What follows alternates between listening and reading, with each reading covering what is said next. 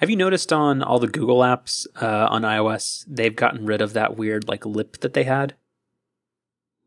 Uh, I'm sorry, what is that like the curve on that new Samsung phone? No, like on on the app icon, there was always kind of this like weird like fake 3D embossing. No, I, I haven't noticed that. I don't really use any of the Google apps on iOS. Hmm.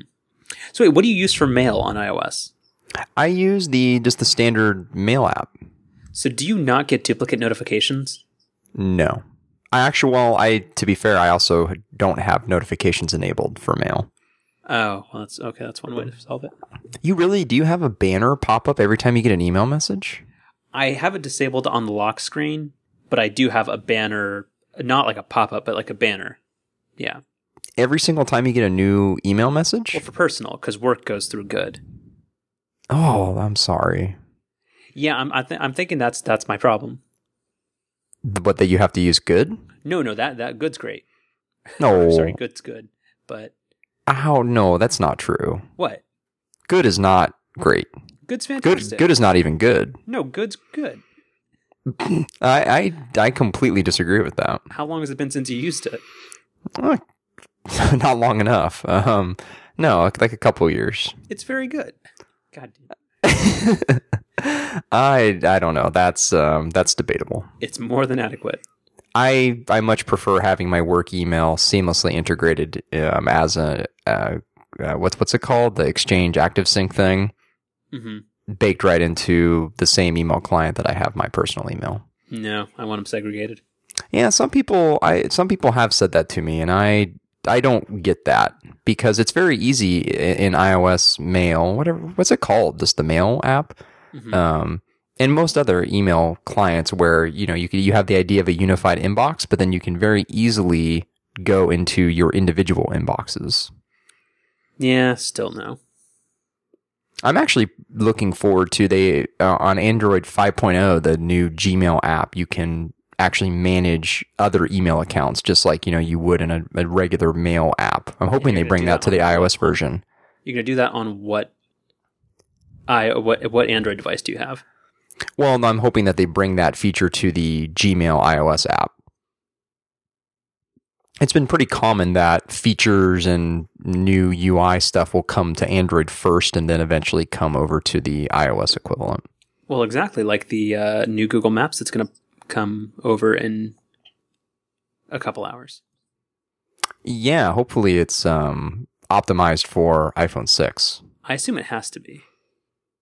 Uh, Well, I you know at this point I don't make any assumptions because I'm still amazed at how many app updates I'll get on a regular basis where there's a bunch of new features and fixes and things, but still no iPhone 6 support.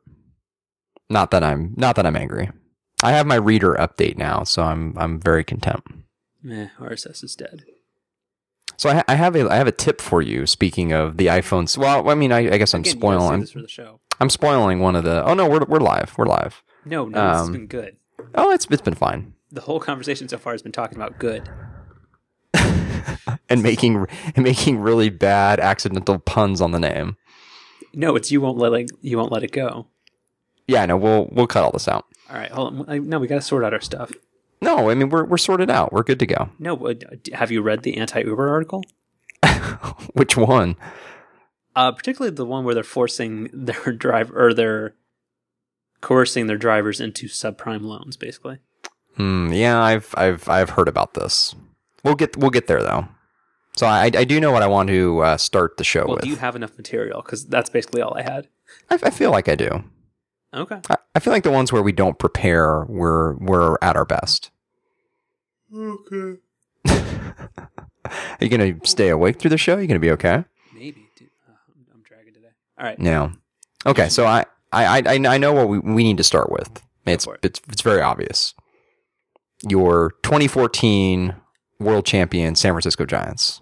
You're darn right when you say mine. Again, it was a team effort. Mostly you.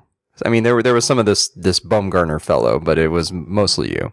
I was wearing uh, Bochy's manager jacket through every game, so I, I think I contributed a lot. Well, you know, we didn't mention this, and it's it's maybe a good thing because I felt like we might have jinxed the team. But you know, one of the things that I was really concerned about was the Giants have not won a World Series in San Francisco in their entire fifty plus year history, where you have not lived in the city. So th- this was the first year where the Gi- the San Francisco Giants, not the New York Giants, but the San Francisco Giants have won the World Series with you in a location other than San Francisco. Exactly. I think I petitioned the team one time for uh for some type of like stipend. Was that one of the propositions on the, the ballot yesterday? There was Yeah, a, there were, there were a lot of them. It's Prop 48. Oh, um, yeah. I mean, I what a and I get and I get a below market rate apartment. oh, Oh, Model uh, Model X is delayed until end of next year. yeah. I saw that. We can, we'll, I, I have that as a story. We can get there. Okay. Um, but the, the, the World Series, just to close out the, the, you know, the playoffs, which are the postseason, as you say, um, which, which we talked quite a bit about on the show.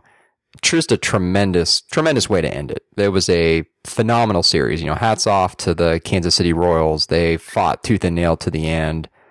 Um, but yeah, what a, what a tremendous seven game series. Yeah, they were they were classy opponents. It was good baseball all the way through, except for Game Six. Um, yeah, just very very exciting to watch. It's a shame we didn't win at home, but because I mean, in 2012 it was a four game sweep, which I mean, of course you'd ra- you'd rather that happen than having a home win, but I don't know. It'd be nice to win one at home. So I guess 2016. That's right. Yeah. Right, right next season off. So look- explain um, explain uh, Sandoval's situation to me. he's a free agent. So he he is now free to um, listen to offers from other teams, and he's free to sign wherever he would like to. So does that mean that he must come to some type of agreement with the Giants? He can't. There's no like month to month or or season to season clause in his current agreement. No, So if he doesn't sign with somebody, he just doesn't play baseball next year. that's right. But he will he will have many offers from many teams. Yeah, I really. He seems like a good guy, so I don't think he's going to go just for the money. He made a comment. Uh, I don't know if it was during the parade or sometime around the parade where he had said that he wanted to stay with the Giants for the rest of his career. A lot of guys He- say that he when they he enter free to agency. retire as a Giant. so he w- wants to pull LeBron James and go somewhere else for a few years and then come back. Oh, LeBron. All right. Um, how about these Lakers? Oh, No, that, that, is, it- is it really that's all you got with the Giants. You want to start talking about the the Lakers? Well, no, that's that's that's the uh, transition you gave me. But no, it was it was a very exciting series. I was uh, glad to watch it. Did you see um, Bumgarner on Fallon? No, mm It's worth watching. He uh, he gives Jimmy a special gift. He brought the uh, commissioner's trophy along. Um, very very worth watching. It was from uh, Monday's episode. I'm sure you can find it on Hulu or YouTube. I, I will check that out. Um, yeah, the, the only things I'll I'll say about the World Series was, um, I mean, needless to say, Game Seven was incredibly stressful. Um, but what Bumgarner did was something that really just hasn't been done in. I mean, it used to be way back in the day. Pitchers would just pitch until their arms fell off, basically. But now that we have a better understanding of what over pitching does to a pitcher's arm and specifically their elbow, you know, we've we've kind of gotten away from that. But you know, the, the performance that he gave and to do so on two days rest like he did, just just phenomenal. Um, but what so what I, what I want to ask you though is the bottom of the ninth when Eric Gordon got that what turned into be a triple should have just been a single. Was this when Blanco uh, kind of? Right. What like do you remember like what you were thinking? What you No, what, I, I I do. Uh, it was just it was one of those oh shit moments. I knew I knew we'd pull it out, but it was because it was uh, two outs. it was, yeah. It was very it was very frightening, but So Oh, where where mine where mine mine went to was just two years ago in the Rangers Cardinals World Series. The Rangers on two different occasions. This was in Game Six. The Rangers were up three to two in the series. So they if they won Game Six, the series was over. Two different occasions they had the Cardinals down to their final strike, and in both occasions the Cardinals ended up getting a hit and they eventually won Game Six, and then the Cardinals blew blew them out in Game Seven. So that's exact. That's instantly what I started thinking of was remembering just a couple of years ago when a team was down, you know, basically just to their one to get one more strike and they would win the, the series. I just was. There was also a split second where I thought that was going to be an inside the park home run. Nope, not a chance. But yeah, but heck of an effort. Great, great postseason, and as you said, we'll uh, we'll see you in 2016. Yeah. So, in, in, on that note, do you think next year's going to be kind of a kind of a waste? no, I, I, mean, I, I mean, do you think there's going to be a lot of changes to the team where because like in 2013, uh, we just kind of stunk all over the place. There will there, there there will be a lot of changes to the team. I mean, looking at so you look at who's a free agent. So it's um, uh, we talked about Sandoval, uh, Vogelsong, Peavy, Michael Morse. Um, I think those are the those are the main free agents. But then you also have you know Angel Pagan coming off back surgery. You never really know how guys are going to come back from that. Um, Scutaro missed basically the entire year with injuries, so you got to figure out what you're going to do with him. I mean, now you know now there's panic at second base, so maybe maybe that's not a, a big issue. But yeah, I think I think there'll be um, I think there'll be a lot of changes. Be exciting to watch. They need to they need to address pitching. I mean, to to be honest, what they got out of Bumgarner this postseason is just not not really something you can count on every year. They've got to. I mean, because really, outside of him, their starting rotation was a disaster.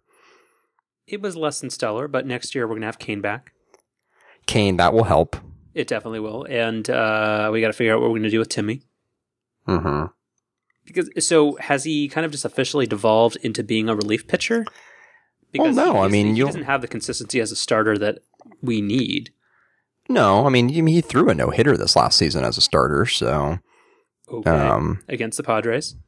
Um, like I mean, while that was a great achievement, in most of his starts he does not have a terribly good record, and he is wildly inconsistent. Right. Whereas some of our like like Posey and Sandoval, like again, they're off- offensive players for the most part, but they are very very consistent. Yeah, Posey doesn't Posey doesn't pitch a whole lot. You knew what I meant. I bet he could though. Um, uh, but he, he's uh, they're very consistent players. A lot of the Giants are consistent players. Lincecum has moments of greatness, but recently, it, it's it's just not reliable. Yeah, well, and I think some some things that do shape up really nicely for them going into next year are you know hopefully Belt can stay healthy because you know he came back near the end of September and he was he was fantastic through the end of the season and then through the postseason. So if he can stay healthy next year, that's a big plus. Um, they've obviously found something pretty great in Joe Panik. I mean, he could be you know he could turn in basically to the Buster Posey of second base for them. Ishikawa's um, been doing great things in the second half of the season. Ishikawa was was was fantastic. Um, be interesting to see where he ends up um, position wise. Um, I think you know Crawford was okay. Um, um, Blanco, other than the almost disastrous error he made in the bottom of the ninth in Game Seven, was was, was very solid. Um, I mean, Pence is obviously you know he just kind of does his thing. So, I mean, it should be a good should be a good team next year. But I mean, as we've seen the last couple of times the Giants have won it, you just you never know going into the next year. Pence is the uh, the greatest thing to come out of uh, Philadelphia in probably the past hundred years. I I would not disagree. He's he's pretty he's pretty great. So how long does uh, Bochy stay with the team? Uh, I don't know. Because uh, uh, so three three championships, five postseasons, isn't it? Right. And he's been with us for like seven, eight years. It's about right. Yeah. I mean, he's he's he's a Hall of Fame manager at this point, so anything he does beyond this season is going to just be gravy. I mean, he could retire tomorrow and he'd be a first or second ballot Hall of Famer. Well, certainly, but we care about keeping him with the team because he's he's he's great. Yeah, yeah, he's really good. Yeah. I don't know what his contract situation is, but I mean, I think he'll. I, I don't think he'll go somewhere else. I think he'll coach in, in San Francisco until he retires. So, on less positive news, do you want to talk mm. about the start of the NBA season? Not really. No. Why not? Kobe's back. Kobe's back. Um, yeah. He In the few has been- minutes that he's played, he's been doing very, very well. no, he's been actually been playing. I mean, the other night he played forty something minutes. Oh, maybe the stat I have is is uh, from earlier Um, because I got from the no- first three games, those were abysmal. the, the the the stat you probably have is he is missing shots at a historic rate. He's scoring a lot, but he's shooting a lot, and he's missing a lot. Which you know, you can't make him unless you shoot him, as they say. But that's that can only take you so far. Now the Lakers, I mean, the Lakers are terrible. They're just an they're an awful, awful team. And, you know, the season got off to just a terrible start when Julius Randle, who was the Lakers' first round pick this year, he was seventh overall. A lot of promise, um, great young guy, broke his leg in the fourth quarter of the, the first game of the year, and he's likely done for the season. So kind of the one the one developing point and sort of the one beacon of hope for the Lakers is, you know, now out for the year but yeah, it's gonna be it's gonna be not it's gonna be rough not only this year, but I think for the next couple of years because you know you look at next year's free agent class. There really isn't anybody who's going to be available who's sort of a franchise guy who could just come in and turn the team around. Um, unless they fall all the way down to getting the um, first through fifth pick in next year's draft, they owe their first round pick to the Suns. So even if they if they somehow become mediocre and get something worse than the fifth pick, then they're going to lose their they're going to lose their first round pick. Yeah, things uh, things are not good. So in the near term, does that do much um, financially against ticket sales and like TV licensing rights, or probably not? No, well, the, the TV deal is locked in for the next, I think, 10 to 12 years. And I just was just reading today that the Lakers have the fourth highest average ticket selling price in the NBA this year. So they're fine. Above or below the Clippers? That's a good question. I didn't see who the three teams above them were. Because I assume that gap has to be narrowing. I would think so, yeah. Because the Clippers used to be for a very long time, they were a very uh, second-rate team, Oh, very much and so. now they're very top tier, except for tonight. well, But no, they got blown out tonight. Look at you, plugged into the basketball scene. I turn on Sports Center for like three minutes every night. All yeah, right. I um have yeah, haven't really gotten into basketball yet. Um, the Lakers being crappy doesn't help, and then obviously Giants being in the postseason. But you know, we'll get get back into the basketball thing. Uh, well, your Bay Area team, you you enjoy the Warriors a bit, right? no, not at all. Seriously? They're in the same division as the Lakers. I, you know, like in a game like tonight, I will certainly root for them over the Clippers. Like the Clippers, I can't stand. But on, on neutral terms, I mean, sure, I I enjoy I I enjoy watching the Warriors. They're they're fun to watch. I actually really really like their new coach this year, Steve Kerr. Um, big fan of his. But I mean, no, I mean they're in the, in the same division as the Lakers, so it's not like I can root for them or anything. Okay. Well, I think this is a technology show, That's that's what they say. so we should talk about some of that. Okay, well, so the other, you know, the other big story besides the Giants winning the World Series over these uh, last couple of weeks have been you, kind of out of nowhere. You surprised me with this the other day, purchasing an iPhone six. Yeah. Quick quick question. Just I was looking at it right now. Is the home is the lock screen of the iPhone six not Retina optimized? oh, because of the larger, um, the Timing larger. and carrier. So I barely noticed that. yeah, so getting Because the group. that's the telltale sign of when you get like that funky keyboard and you know what do you say Right. desktop scaler my ass or something like that. hmm Yeah. uh, yeah, getting the Gruber mention out of the way here, he tweeted about that pretty early on. I think he said almost exactly what you did, where he was basically like, "Is the is the lock screen not was that not updated for the iPhone 6?" Um, but people pointed out, and it, you never really would have noticed this before, I guess, that the time and you know the carrier logo and stuff has always been bigger on the lock screen, even think that's even true. pre. I think that's what people responded with. I don't have my 5S anymore, or it's it's in a box now, but Yeah. I'm sure that's true. I don't know. Um, but okay, so you so you've, you've had this for just a couple of days now, right? hmm So a couple things. So first, I want to know why you decided to upgrade, and Mhm. second, I want to know what you think. Um, it's fine. I, I don't I don't particularly like it, but I don't know. There's there's uh, my biggest uh the biggest thing I enjoy about it is that it now you know the, the because the screen's bigger, you get that extra row of icons, Hmm. which I now can fit every single non Apple uh, non game app on my phone on the first home screen.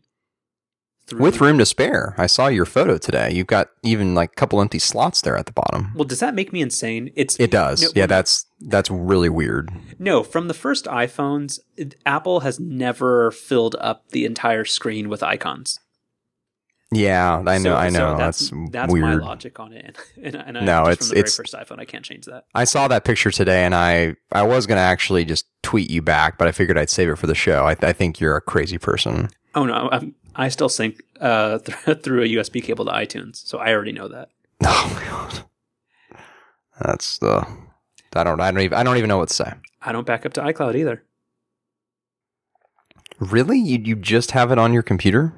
I, I- use, I I uh, iCloud contacts and calendar sync, but I do not trust iCloud backup. I I totally understand backing up both on iCloud and locally on your computer. Like I totally get that. Because I charge through my computer, so therefore it's backing up every day anyway.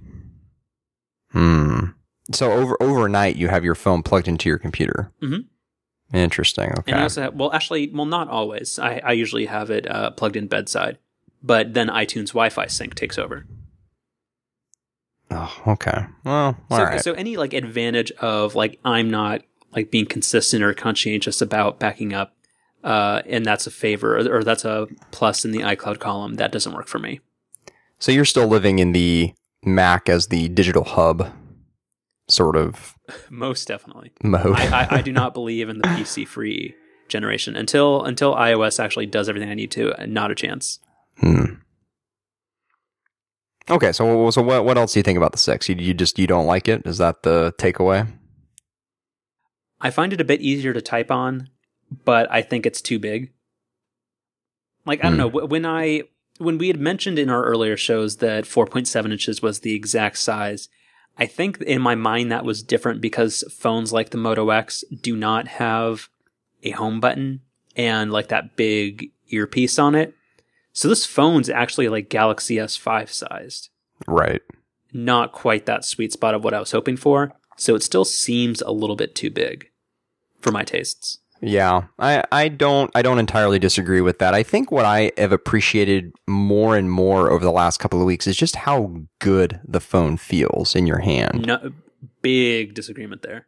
Hmm. This phone is unusable without a case. Yeah, you know, I I um Absolutely unusable. I yeah I, I know what you mean by that because I I had slippery and when I was traveling last week, you know, I was using I didn't bring any other camera with me, so just just using my my iPhone for photos. And whenever I would hand my phone to one of my friends to you know take a group shot or whatever, every single time, yeah, yeah, no, of course. Where's your Um, selfie stick? do they make those for the iPhone? Yeah, I bet they do. Um, I I would always get the comment like, "Oh my god, I feel like I'm going to drop this thing." It is very it is very slick, but I I really like the way it feels. Yeah, I strongly disagree. I, I don't like the way the back looks. It has kind of the antenna line breaks on the back. I don't think that looks good. Um, so I went with the uh, Jason Snell recommendation. So I went with the uh, the midnight blue uh, Apple leather case, Hmm. which I think feels extremely nice. It's got just the right amount of grip to it. Doesn't add much bulk to it. Um, makes the camera flush, so there's no weird um, camera bulge anymore. So fairly happy with that. But again, it's only been like a day or two. So what what what made you decide to upgrade? Uh, the battery life on my 5S was getting just by I don't know. Was, I guess it was World Series time. I, I know I was like streaming a lot of video, but the battery life like literally charging twice a day. Hmm. And I figured why not. And and everybody's bragging about the Apple Pay.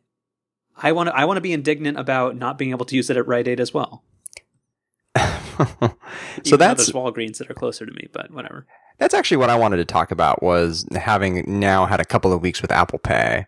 I think it's I think it's really nice. I, I really I really enjoy the way it works. Um, you know, I even I even like I like the fact that it you know it really does just work with any sort of contactless payment system, even ones that don't you know brand themselves as being Apple Pay supported, like a Walgreens or something. So real quick, it just explain to me how it works because I, I've looked at Passbook. I've because I haven't had a chance to use it yet.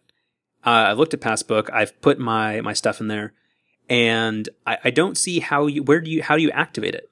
Yeah, so that that's the part that I would not have known about had I not done some proactive research ahead of time. And there's no how tos or anything in Passbook or settings, which is weird because it's, right.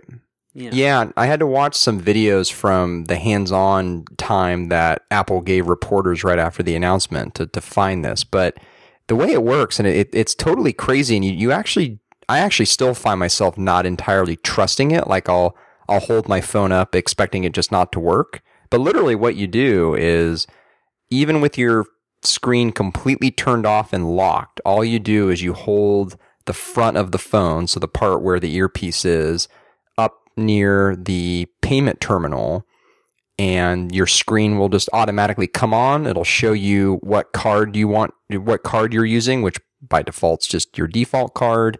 You hold your thumb on Touch ID, and then you get a little subtle vibration indicating that the payment's done, and that's it.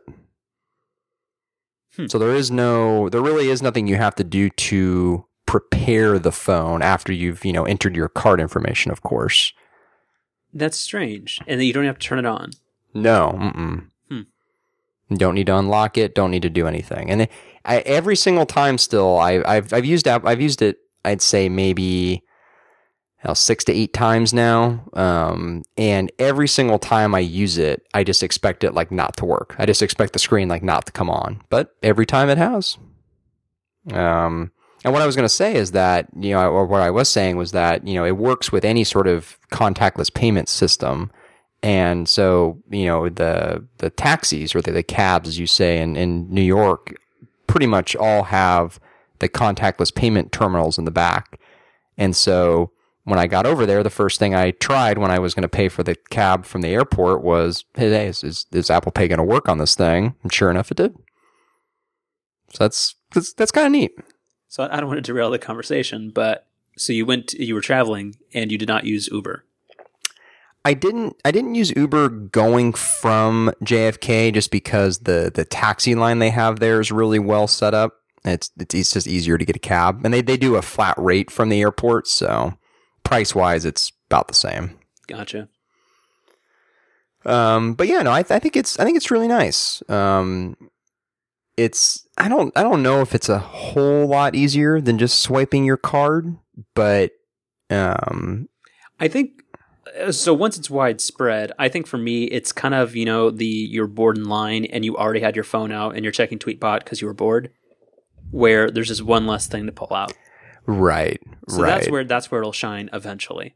But right now, it's really no easier than your credit card, just because you have to consciously think, is it accepted here?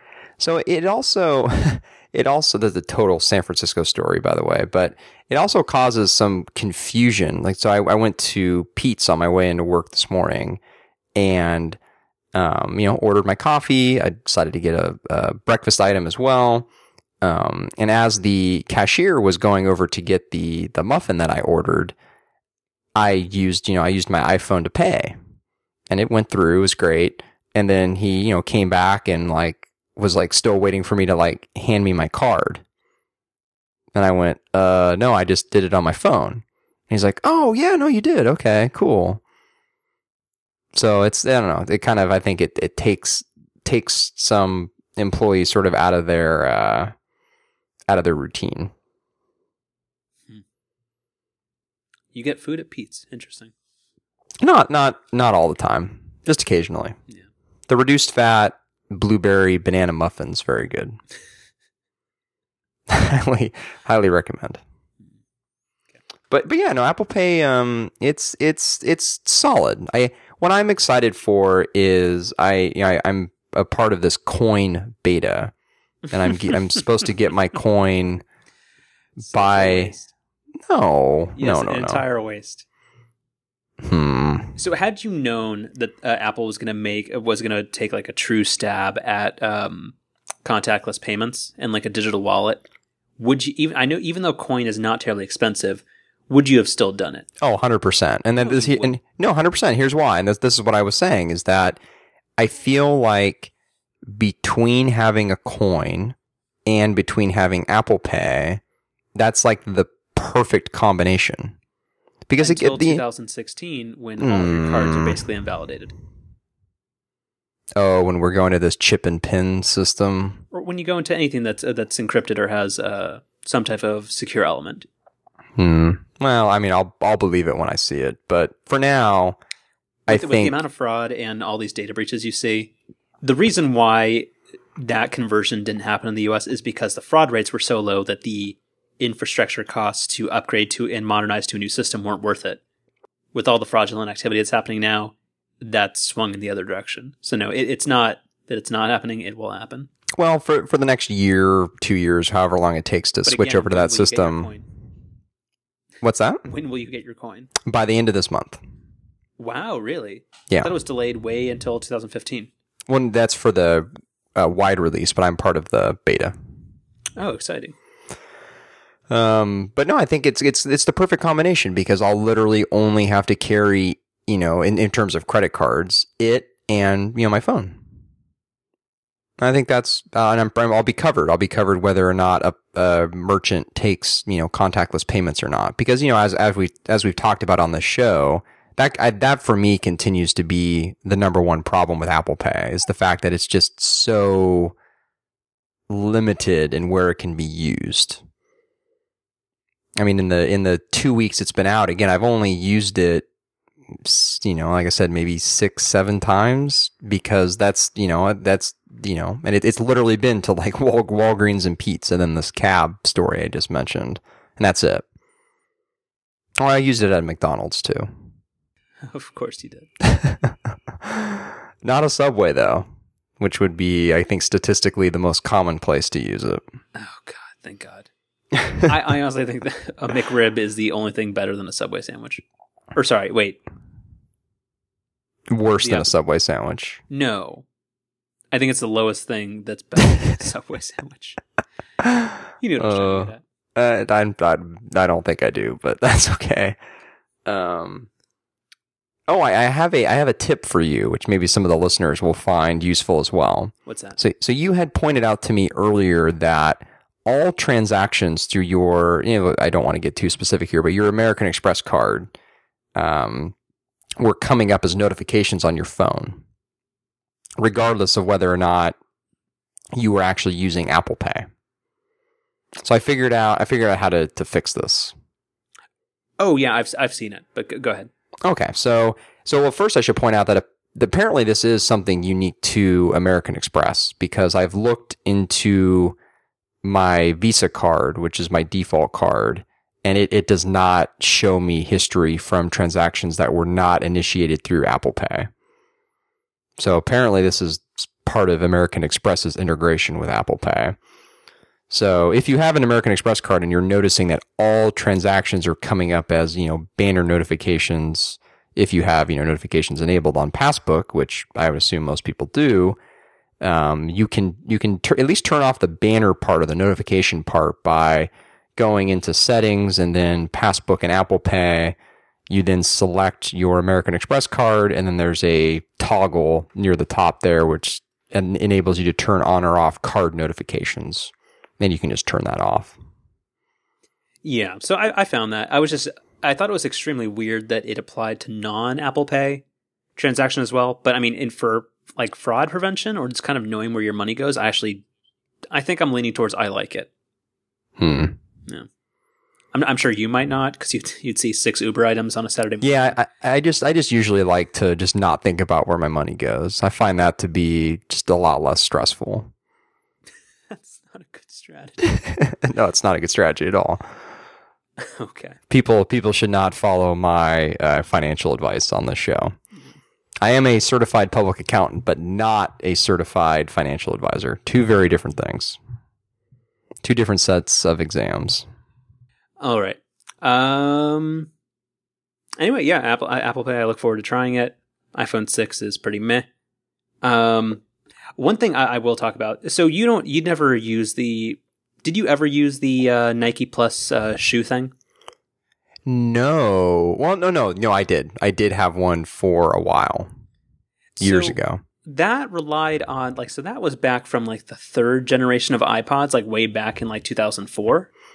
Yeah, I want to say that they when they announced it, Nano, I think. they yeah they had built-in support on it with the Nano. So that was a little sensor that you could put into most Nike shoes that tracked your your distance and all that kind of stuff. And it was it was a very uh, inexpensive and, and alarmingly like accurate way of tracking running, especially indoors. Um, but it operated on like a on a different kind of proprietary wireless technology. Um, but Apple supported it for like ever, apparently up until the iPhone six.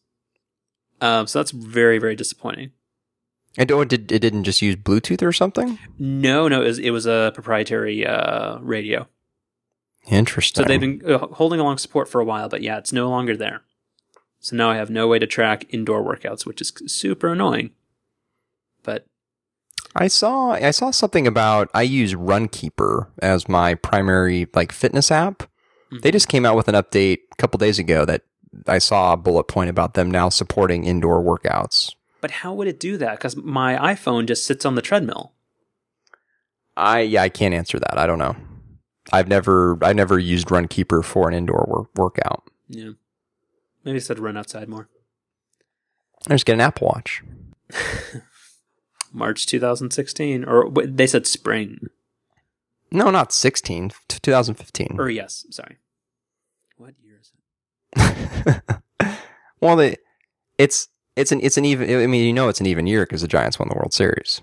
Yes, very good. Uh, yeah, I'm. You know, I I'm to close out the iPhone six topic. I'm I'm actually finding myself liking the iPhone six more and more. As disappointed as I was with the the 5S, I've been impressed with. I I really like. I really like the six. I like more and more.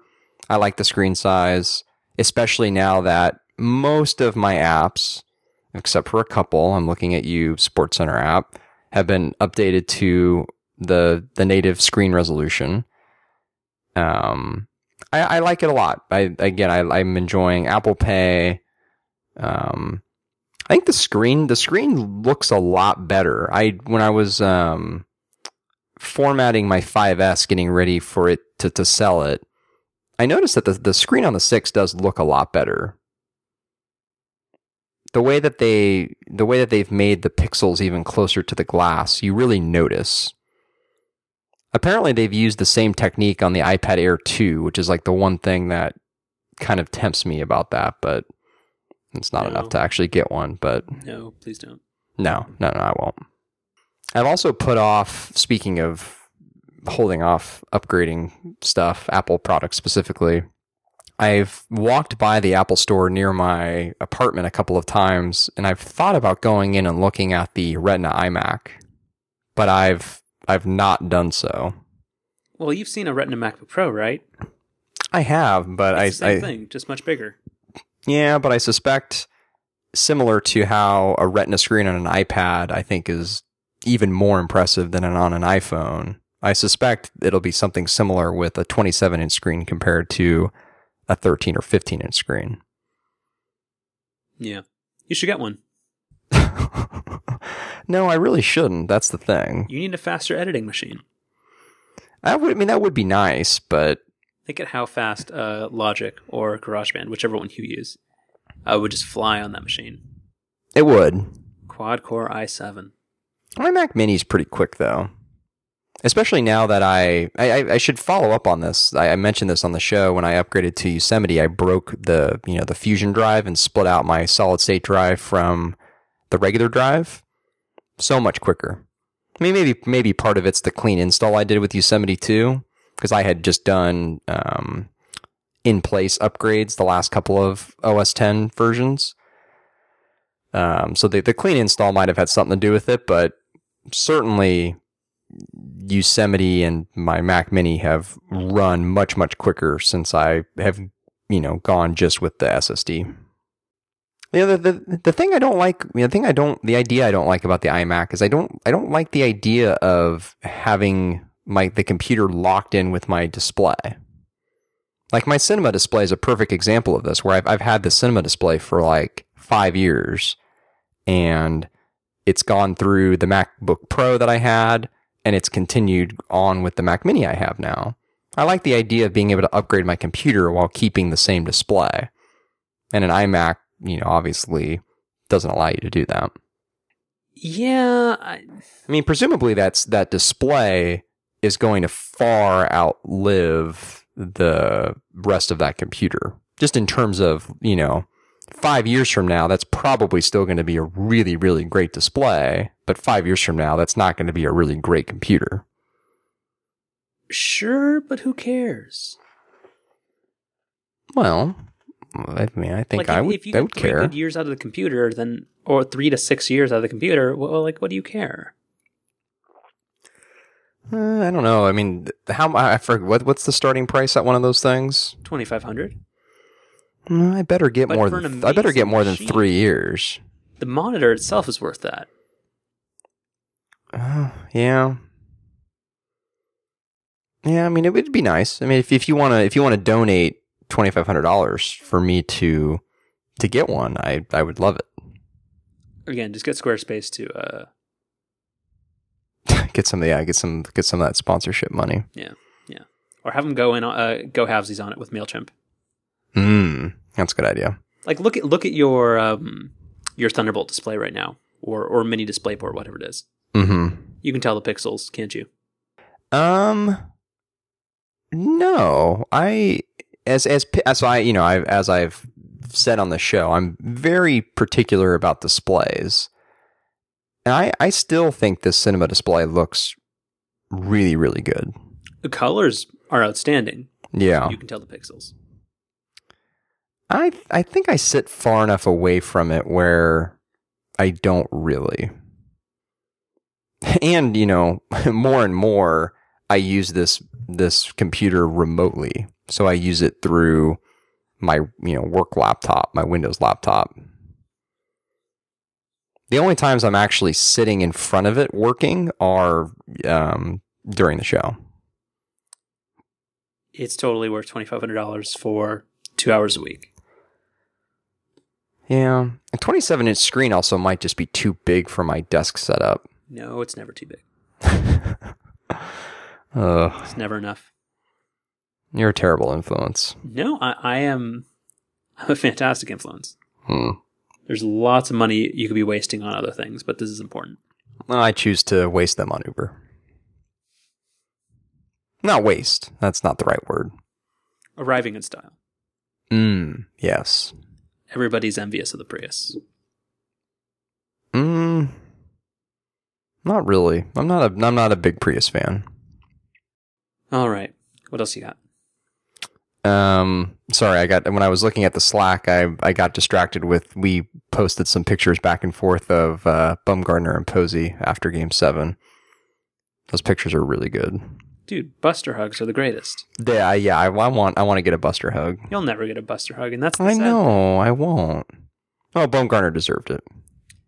like maybe when he's like 40 i don't know if he mismanages his money maybe he'll like give uh, give buster, uh, buster hugs at like a, the opening of a home depot or something but I, but I think buster posey is smarter than that Yeah, maybe.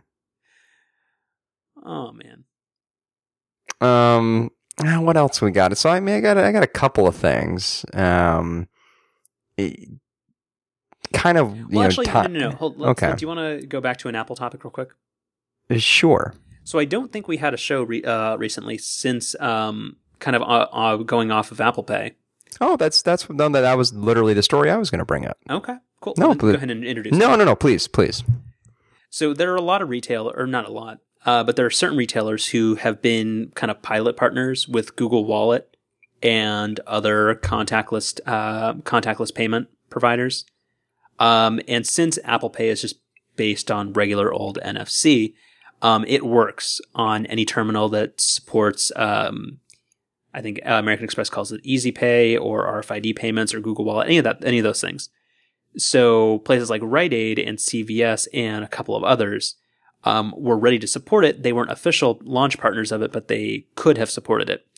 And as soon as people started using it, they disconnected and disabled the NFC readers on their sales terminals uh, just to spite Apple because they have their own much crappier uh, alternative wallet that they want to launch and force customers to use.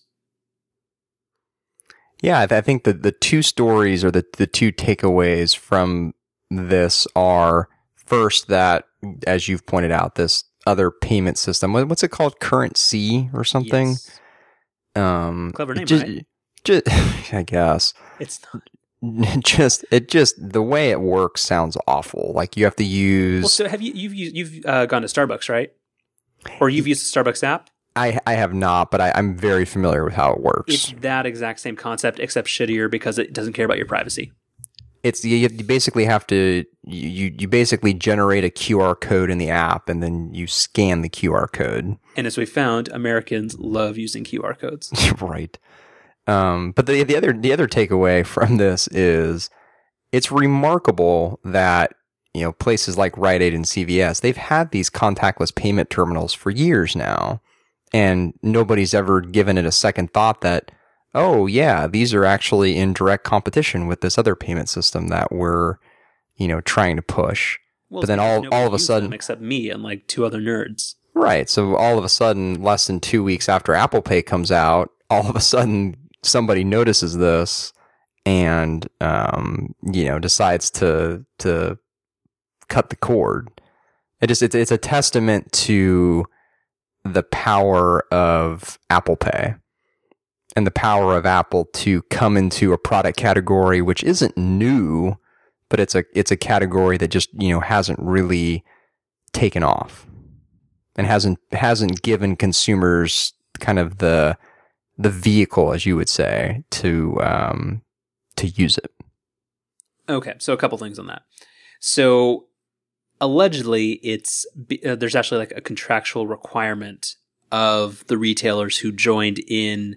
Uh, the, the parent company is called MCX, like Merchant Exchange, um, who's developing CurrentC that they're not allowed to support alternate digital payment systems, which I don't understand how that would have not precluded Google Wallet and those other options. Once when they flew so far under the radar, it just wasn't even an issue. Exactly, because n- nobody uses them. Like anytime I've used it in the past, people are like, "Oh, that's what it does," and that like, I don't know. It's just it's it's weird and disappointing, just because the so and the the other incentive for uh, the company's backing CurrentC is that it's a direct debit from your bank account because it uses um like your checking account and routing number, so it avoids having to pay the uh, transaction carrier fees that are associated with a Visa or an American Express transaction that are usually between two and like three and a half percent.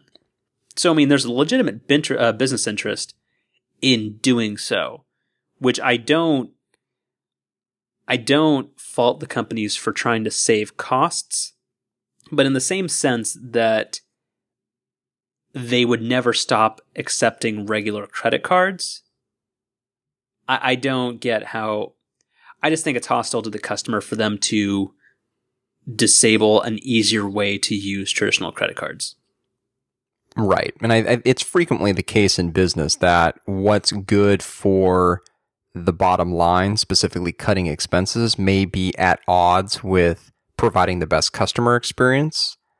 And But you have to strike a balance. That's what all you- the companies you do. do. exactly. And I, I think, I think this is the wrong spot to pick your battle. Because I, you know, I think Tim Cook said something really smart during the presentation that we've talked about on the show, and it's something that I actually never really thought about prior to him saying it. But people love their credit cards; they really do. Um, they like the rewards that they get. They like how convenient they are. They like how they're universally accepted everywhere. I I think that's a that's a really that's a really powerful thing. And when he said it, I was thinking specifically about like the cards that I carry. Like the the card I use most is a you know United Visa card, and it's totally true. I you know, I really enjoy using that card. And if a merchant decided to all of a sudden, for some reason, stop taking that card, I'd, I'd be, I'd be very likely to basically just not shop there anymore. Yeah, but Americans are lazy, and I don't really think anybody's actually going to switch or get up in arms over this. I just think it's kind of douchey. this, uh, this picture you sent's pretty good. So a couple of things on that. So one of the other side um, side benefits for the merchants and probably downfall or negatives for the consumer is that uh, there's very very little uh, customer privacy baked into CurrentC in its current formation. And by the way, it's already been hacked. Um, of course. Yeah, yeah. All the email addresses of the beta testers have been stolen. Um, is that it uh, shares your spending habits, what you bought, and all this kind of stuff between all the merchants and retailers so they can better market to you. Whereas Apple is anonymizing transactions and it's single instance payments and all this kind of stuff. So that's another thing that's just kind of disappointing about the whole thing. But um, I think it was Dan Frommer uh, who posted uh, his ridiculous uh, CVS receipt with uh, that was like for two things, and it had just like pages of coupons at the end of it. um, which is uh, he's just so glad that the company that brings you that is going to bring you a next uh, a next generation mobile wallet that has you scan fucking QR codes. But I do enjoy this guy's Halloween costume, which is a gigantic CVS receipt. Yeah, the, the the the two things that have been pointed out with Apple Pay that sort of interrupt the experience are yeah the, these kind of crazy receipts that you get but then also, uh, Jason Snell pointed this out that depending on the merchant and depending on what their rules are, you sometimes actually still have to sign after using Apple Pay. So you'll, you know, go through the process of Apple Pay, validating your identity through Touch ID, but then you still have to sign. Um, which, you know, it's not, not great. I mean, obviously you, I get it and it's, you know, it's merchants covering themselves, but still not you know, it's still not quite the same smooth experience compared to instances where you don't have to sign. Yep. Yeah, I mean, I think I think current CurrentC will will go away. It's there's no no chance that that's something that's going to take off. It'll be amusing when they try. And what I mean, what is it that Tim Cook said in, in his interview the other day that Apple Pay is already the like number one contactless payment system? And Google Wallet uh, and other competing uh, wallet services are getting uh, the Apple bump too. Yeah, which is which is good for them. Yeah, absolutely. Again, again, mobile payments and more secure, uh, and more options for the customer is always better. It goes both ways. I've I have consistently said on the show that I think Android is great for iOS. I think the competition it provides is is exactly what iOS needs, and I think it works the other direction too. Except when it turns into the iPhone 6 Plus. Dude, I had full intention of walking out of a store with one.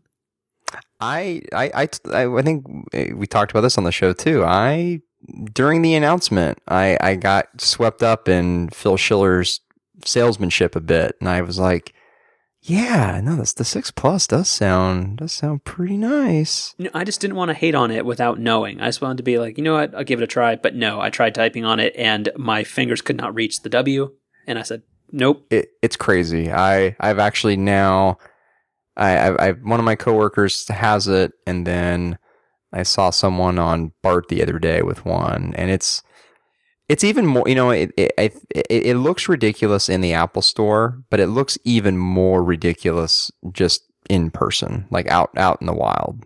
And if you've ever seen anybody use it for a phone call, it looks like you're holding a jumbo like Pop Tart or like a, uh, like a Taco Bell crunch wrap to your face. I actually have. I actually haven't seen somebody make a phone call on one, but so, I can. I can imagine what that looks like. So ridiculous. Yeah. You know, apparently they, I forget where this was, I don't know if it was in the Wall Street Journal or where this was, but apparently Apple had a prototype iPhone for every tenth of an inch from 4.0 inches, which was, you know, the size of the 5 and 5S, all the way through, I think, like 6 inches. And apparently, through that testing, they decided that 4.7 and 5.5 were the, the two sweet spots. Again, the people the people who bought the fi- the iPhone six plus, the five and a half inch one, uh, they they would they'd be happier with a six inch. They they don't even care. they want basically an iPad Mini right. with, with a phone, and they won't be happy until they get one. I I was thinking about this the other day. I I think when you know the iPhone 6s rolls around next year, I think I would I would consider I would consider a 6s plus. No, I you, thi- you just you just stated your case of why you wouldn't. I I think about it. Again, I thought about it, and There are there have been a couple of instances like I think I talked about watching Netflix on but the you have to think of all the other instances of where it's a bigger pain in the ass. That's the problem. Of course, web browsing and movies when you're using it two handed or it's just sitting somewhere, of course it's great. But think of all the times you're going to drop it and the times when you're holding something else in your in your other hand and you can't get your fucking Google Map directions or you can't get that Uber car because your finger won't reach the other side of the screen. No, Oh, that's a good point. I do I do need to be able to get my Uber cars very quickly. Um yeah, yeah, I, I probably I probably wouldn't get the 6 plus. That's too big. Yep. All right, what else we got? Uh what else we got? Um I mean kind of kind of a slow couple of weeks. Um I'm I'm not sure. Um, I mean, there's you you link to this and this the Swift. There's this. Oh, I realize is a really bad pun too, or not not not the Swift. Oh gosh, I I know what I just did now. I said the Swift instead of the Slack Yes. because of this Taylor Swift article. There we go. All right, let's talk about this. Yeah. So what, what's what's going on here? Her new album is great. Uh, the, the Shake It Off is one of my favorite songs of all time. But anyway, Well, so, that was a good single, but the uh, actual album is is very very good. I haven't I haven't listened to the rest of the album. I'd recommend it. Um, you will be able to purchase it on iTunes. Is this is this album called 1989 because she was born in 1989? Yes, she's younger than That's that's terrifying. How is it? Because she's younger than you, or because that's what Mm. she named it? That because she's younger than me. I don't like that. Uh, Madison Bumgarner has won three World Series rings, and he's a year younger than us. Yeah, I don't I don't I don't I don't like that at all. Anyway, so yeah, she uh, she released a new album. Uh, it sold uh, like 1.3 million copies in a week, um, and it is not available on streaming services, of course. Um, and that's actually um, like Planet Money and a lot of other people have um, have done kind of research or uh, stories about her time delaying album releases to streaming music services to incentivize the biggest fans to purchase uh, rather than just waiting for it to come out on streaming services. There's usually been like a three month uh, lag time in that. Uh, but now on Spotify, she's just pulled all of her music entirely. Um, so now you just have to buy it, which which is smart. And I think she's one of the only one of the only kind of top tier acts in music that can pull that off. And more power to her. What what was Planet Money's finding with that sort of exercise? Well, no, it's, it's just it's it's successful and it makes total sense. Like if you if you're a Spotify or an Rdio listener and you let's say you you look you love Shake It Off and you want to listen to the other music and you listen to a couple previews and you're like this is something I want and you already have your ten dollar a month subscription, uh, you pay she gets point zero zero zero six cents when you play the song through Rdio. So why would she not rather have the ten dollars that you're going to pay on iTunes? It's a very very sound strategy. It's very it's very akin to the movie strategy too. Oh yeah, the whole Netflix doesn't get it for 30 days on physical disc and like a year uh, if it's on streaming. Right.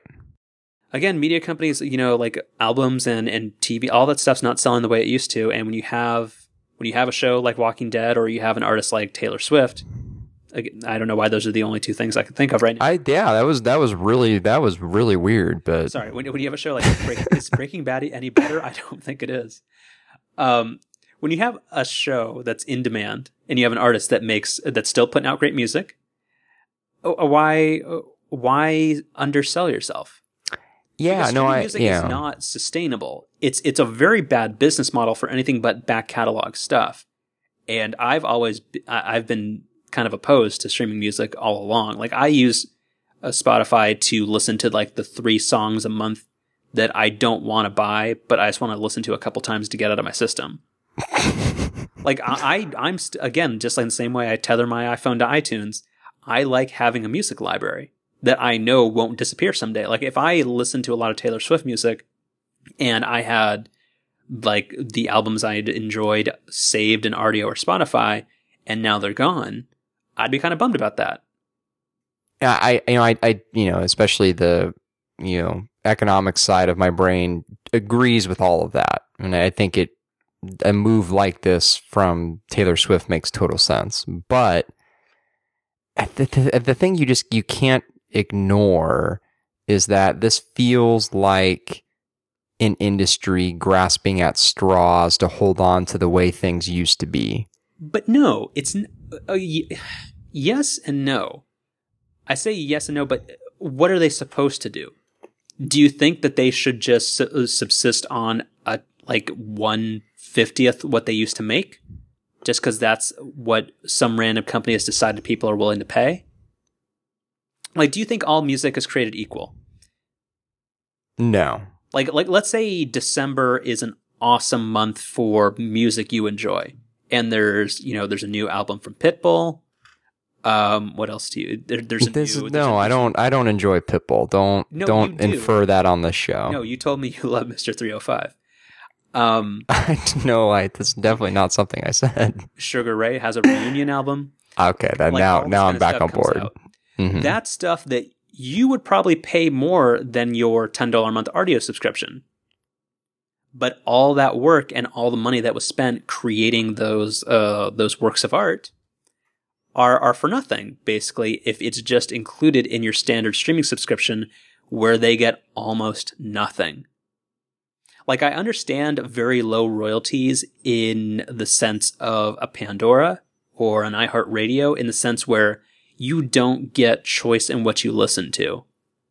So like I I would never use Pandora as a way to listen to the tracks I want. I can use something as a starting point, but Spotify and Rdio are a totally different thing where they are meant to be replacements for buying digital or physical music.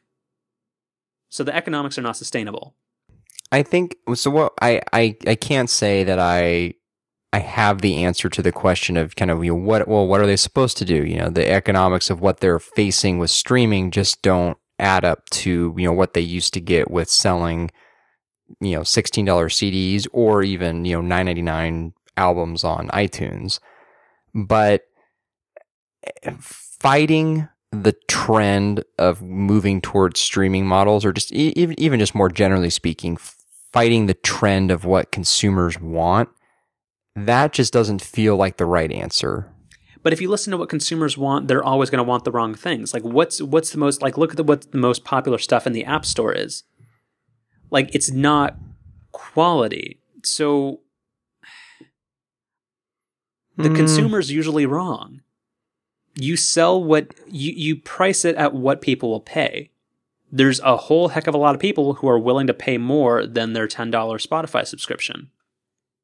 Just because consumers are cheap doesn't mean you need to market towards them. Not everybody needs to be your customer. That's the biggest rule that Apple's adhered to, and that's why they're successful. Yeah.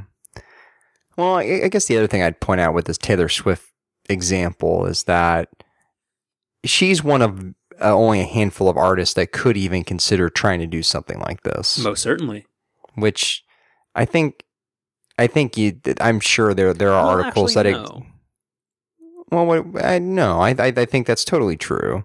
No, there's a whole lot of other people who who time delay their mu- uh, their music on streaming services. Well, but they're but they're all in this kind of upper echelon of artists. No, but I, I, not really, because the money anybody's getting from Spotify or these other things is almost completely inconsequential uh, or I- insignificant. the, yes, the raw dollars from streaming are, but the the the promotional value that you get through making yourself more easily available, I think you, you can't understate that. you don't think that happens through standard terrestrial radio, broadcast television, and Pandora? Like all these, there's so many other outlets that are advertising. Like, hasn't been that that been the whole uh, argument of terrestrial radio providers of why they shouldn't really pay royalties is because they're a promotional medium? It Like- has it has been. So Mhm. what? So Spotify is a promotional medium that also charges you ten dollars a month. Well, no, and I I no, that's that's not fair. I mean, this is getting for me getting a little inside baseball, but I, I I haven't ever agreed with the idea that well, because you're a promotional medium, that means you don't pay any royalties. Like I I, I don't understand that argument at all. Well, they could they could pay the same royalties that Spotify pays, like per thousand listeners, which is basically nothing as well. Like again, Well. the price per play on a streaming service is just so absurdly low. yeah, no, it, it's don't get me wrong. It, it's I don't I don't want to even come close to pretending I know what the answer is. It, it it's a hard problem, but I just I don't know. I I think Because I, I just think- think, like anybody who thinks like Spotify will cover whatever they need, like they they seem to think that like of the ten dollars a month that they pay, like if all they listen to, to is Taylor Swift, that she's getting eight bucks out of that, and it's not. right. That that's the problem. Not all content is equally valuable. Yeah, I mean, yeah, but there, there's, there, I mean, there's this so there's so many problems with this. The, the one we've already talked about with the fact that an up and coming artist doesn't have the clout to be able to do something like this. Um, I mean, there's obviously the problem of piracy with music. Um, I just, I don't know. I, I, it just, it, it just doesn't, it doesn't feel right to me that trying to hold on to a dying business model is just the, the right way to do things. But it's not dying. Oh, it totally is. Buy, the idea of buying tracks or albums is absolutely going away. Says who? Says the sales volume of tracks and albums over the last five to ten years. Not for Taylor Swift. Well, but again, she's not she's not indicative of the music industry at large. Yes, she is. In what way? She's setting the tone for America. uh, I mean, it's it's you know, as you would say, it's fine for Taylor Swift, but it, it it's it's not it's it what she's doing is not a fair representation of what the rest of the music industry can do. Okay, so again, your opinion is that everybody should settle for an absurdly low amount of money just because not everybody's as good as Taylor Swift. I don't know. I I think I think you I Like, I, I, like, I think I I, understand your point that you think streaming is a better model, and I do too. Like if like, there's a lot of music I don't buy or don't really listen to because I don't want to buy it on a per track basis. Even though a lot of like sometimes it is on Spotify, sometimes it's not. But that it's it's just you can't do flat rate pricing and adequately compensate people just because the amount like certain people might listen to really esoteric and unpopular and unprofitable stuff where certain people like me like my use of spotify is mainly geared towards more popular artists who should command more money. So nobody's going to go for dy- a dynamic uh, subscription pricing on uh, music services. So what are they going to do I just I just think you have to adapt. I and I, I don't think I don't I. I don't think you well I the, record sales are not the only way artists make money. so do you think that Rdio should come out with different subscription tiers like there's a $20 one that includes beyonce and taylor swift and uh, who's a popular male artist um, Luke Bryan, Who, who's that one dude from The Voice? The- it includes uh, uh, Adam Adam Levine. no, the country one. Isn't that Luke Bryan? No, it's that one guy. Luke Blake Bryan's the oh, Yeah. plays Luke Luke Bryan's the only country artist I know. Well, besides Garth Brooks. So anyway, that's for, so- that's so- for my parents. God, you're, you're old. All right. I am old. I'm oh god, I'm older than Taylor. I, am Madison Bumgarner's a year younger than we are. He's- Is that is it? Is that true? He definitely is. Oh god. Anyway, you got to go watch that uh, late night thing. I should. So, so is uh, Rdio supposed to have a twenty dollar a month subscription that allows access to the good artists, or or the popular artists? Like, what is the solution? Because the solution is not making ten dollar a month subscriptions work. I I think I don't know. I, I guess I think I think the solution is not having all of your income as an artist tied up in your actual album sales. Where should it come from? Like uh, don't don't like because remember in like back in 2006 when everyone was everyone was talking about like Kazaa and like all, all it's like the piracy and that kind of stuff. They were like, oh, we'll make it up in concerts, man. Like that's not a strategy. You can't say ma- producing and making and selling music is no longer a viable business model. That you no, Yeah. it's a complicated problem It is. Yeah, we can agree on that. that neither of us are qualified for. I agree.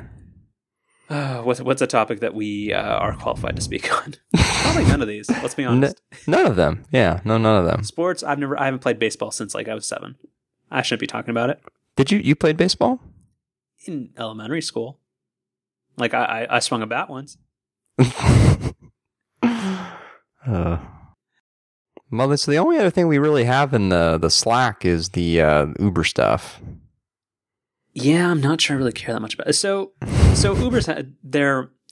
Have you read the uh, Vanity Fair um, Kara Swisher profile of the CEO? Um, I not in its entirety, but I've I've I've seen some snippets from it. Okay, I have not read it yet, so we'll save that for next week. Um, but yeah, uh, Valleywag posted just kind of a, a bit of a research piece on what is kind of Uber partnering with certain companies and pushing unqualified and somewhat sketchy loans on their drivers, which is probably one of the most like just plainly kind of scummy things that I would say Uber does. Like there's a lot of other things like their uh, predatory pricing and a lot of other stuff that's kind of debatable. But I think this one's just kind of kind of weird, where they're offering no credit check, no like non-securitized loans towards Sec- employees. securitized is that is that the uh, technical unsecured, term? Unsecured. Shut up. It's, oh, that might that might be the show title. no, please don't. I think it will be. this is probably the latest in an episode that we've waited for a show title, but No, there we go. I said some good stuff about Taylor Swift that you can pull from. That's much better. I Um, still can't get the fact she's gosh, she's two years younger. Oh, that's weird. Anyway, sorry. Um, yeah, so they're they're pushing unsecured and um, just like improperly qualified loans on uh, contractors because the CEO uh, Travis Kalanick uh, refuses to call them employees uh, who are able to be fired at will, like for almost any reason if your driver rating falls between whatever. Um, so I just think it's a weird, sketchy thing that the company doesn't need to do, but that they're doing anyway. And I mean, I, I know that they need scale and they need people driving fairly new vehicles and they need, they want their drivers to feel, um, I don't know, like they, they have some type of in with something, but it's just kind of sketchy and just sh- shouldn't, it's a hard company to like. That's that's exactly what I was going to say. Is it's it's becoming it's becoming harder to like Uber. They they offer they offer such a fantastic service, but there's just there's just all this stuff around them that yeah, just it it just makes makes it tough. Disappointing. Yeah. All right. Anyway, uh, what time are we at? Uh, we're we're right at about the right time. Okay. Uh, let's see. Any other stray stuff? I think you know. I think uh, we got about it about it covered. Cool. You want to wrap this up? Let's do it. All right.